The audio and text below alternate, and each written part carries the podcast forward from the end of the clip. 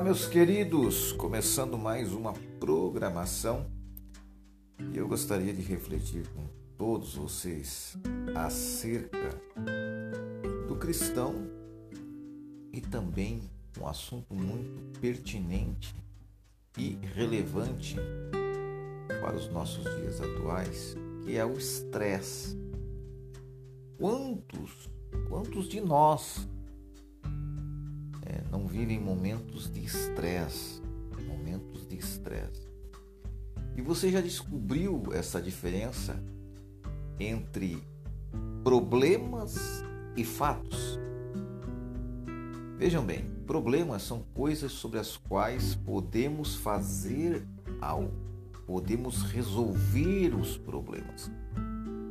Fatos são coisas sobre as quais nada podemos fazer.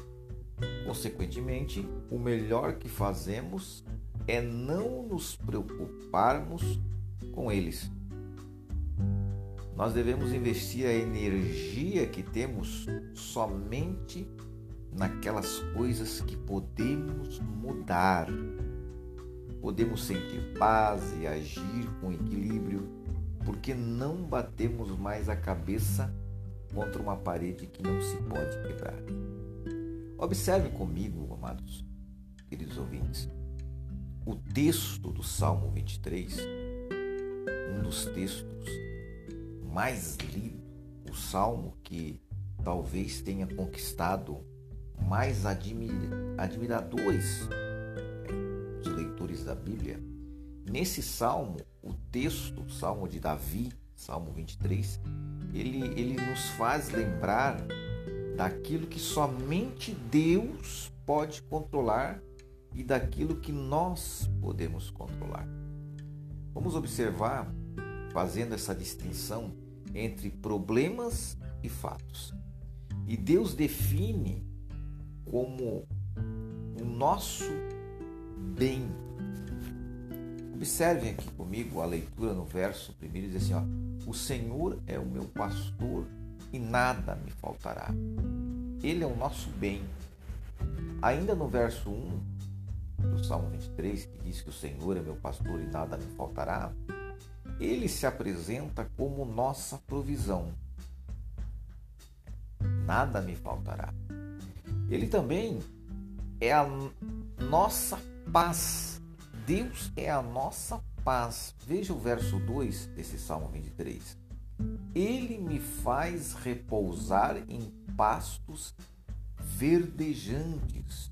Leva-me para junto das águas de descanso. Esse Salmo 23 também define Deus como nosso perdão. Verso 3: Refrigera-me a alma, guia-me pelas veredas da justiça. Deus como nosso parceiro. Verso 4: Ainda que eu ande pelo vale da sombra da morte, não temerei mal nenhum, porque tu estás comigo Deus como nosso parceiro. O Salmo 23 também apresenta definindo Deus como nossa preparação. Veja o verso 5. Preparas-me uma mesa na presença dos meus adversários. Unges-me a cabeça com óleo, o meu cálice transborda. Deus também é, o Salmo 23 define Deus como nosso louvor. Preste atenção no verso 5. Prepara-me uma mesa na presença dos meus adversários, unge-me a cabeça com óleo, o meu cálice ele transporta, transporta. E também apresenta a Deus como nosso paraíso. Veja o verso 6 bondade e misericórdia certamente me seguirão todos os dias da minha vida e habitarei na casa do Senhor para todos. É interessante, amados, que se nós descobrimos, né, ao descobrir essa diferença entre problema e fato, nós temos em Deus a segurança, em Deus a bondade, a provisão, a paz, a parceria, essa preparação, motivo de louvor e também, como diz aqui, é a partir do verso 6, como um paraíso. Por quê? Porque bondade e misericórdia, ela nos seguirão todos os dias da nossa vida e nós habitaremos na casa do Senhor para todos sempre. Devemos investir a nossa energia somente naquelas coisas que podemos mudar. Podemos sentir é, momentos de paz e também agir com equilíbrio. Porque não batemos mais a cabeça em uma parede que não se pode mais quebrar. Esse salmo, salmo de Salmo 23, Salmo de Davi, ele vem é, nos lembrar daquilo que somente Deus pode controlar, somente Deus pode é, fazer, daquilo que nós não podemos mais controlar. Deus pode controlar, Deus tem o domínio, Deus tem o seu equilíbrio. E todos esses exemplos, esses versos mencionados, faz essa distinção essa distinção, essa comparação entre o que é problema e o que é fato. Coloque a sua energia em Deus. Gaste energia nas coisas de Deus. Olhe para Deus. Observe sua grandeza e mantenha-se no caminho. Mantenha-se firme, mantenha-se fiel uma vez que ele é poderoso e ele pode proporcionar, como o Salmo 23 define Deus como nosso bem, nossa provisão, nossa paz, o nosso perdão, nosso parceiro, nossa preparação, nosso louvor e o nosso paraíso, porque bondade e misericórdia certamente nos seguirão. Forte abraço Deus abençoe grandemente a sua vida e família.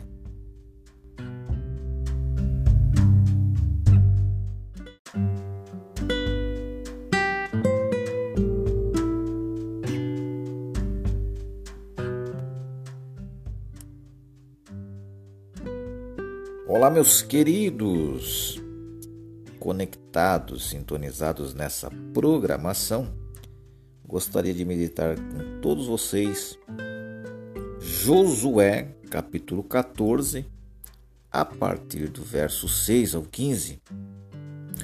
Josué lhe dá Hebron a Caleb, a cidade de Hebron a Caleb. Vamos ler o texto. Chegaram os filhos de Judá a Josué em Gilgal, e Caleb, filho de Jofoné, o quinizeu, lhe disse: Tu sabes que o Senhor falou a Moisés, homem de Deus, em Cades Barneia, a respeito de mim e de ti. Tinha eu quarenta anos quando Moisés, servo do Senhor, me enviou de Cades Barneia para espiar a terra, e eu lhe relatei como sentia no coração. Mas meus irmãos que subiram comigo desesperaram o povo eu, porém, perseverei em seguir o Senhor meu Deus. Então Moisés, naquele dia, jurou, dizendo: Certamente a terra em que puseste o pé será tua e de teus filhos em herança perpetuamente, pois perseveraste em seguir o Senhor meu Deus. Eis agora o Senhor me conservou em vida, como prometeu, quarenta e cinco anos há desde que o Senhor falou esta palavra a Moisés, andando Israel ainda no deserto. E já agora sou de 85 anos. Estou forte ainda hoje, no dia em que Moisés me enviou. Qual era a minha força naquele dia? Tal ainda agora para o combate, tanto para sair a ele como para voltar. Agora, pois, dai-me este monte de que o Senhor falou naquele dia pois naquele dia ouviste que de lá estavam os anaquins e grandes e fortes cidades. O Senhor, porventura, será comigo para os desapossar, como prometeu. Josué o abençoou e deu a Caleb, filho de Jefoné, Hebron em herança. Portanto, Hebron passou a ser de Caleb, filho de Jefoné, o quenizeu, em herança até ao dia de hoje, visto que perseverara em seguir o Senhor, Deus de Israel. Dantes o nome de Hebron era Kiriate Arba. Este Arba foi o maior homem entre os Anaquins e a terra repousou da guerra. Olha que interessante, amados ouvintes. Esse texto, esse versículo, do 6 ao 15 do capítulo 4 de Josué, narra, tem essa narrativa, né? Josué dando Hebron, a terra de Hebron, a Caleb. E observem a partir deste momento que Caleb, né, Deus ele usou Caleb e Josué independente da idade ou habilidade. Você já ouviu aquela aquela frase, né, ou aquela pergunta? Né? Deus usa quem ele quer. Deus ele usa quem ele quer e quando quer, né?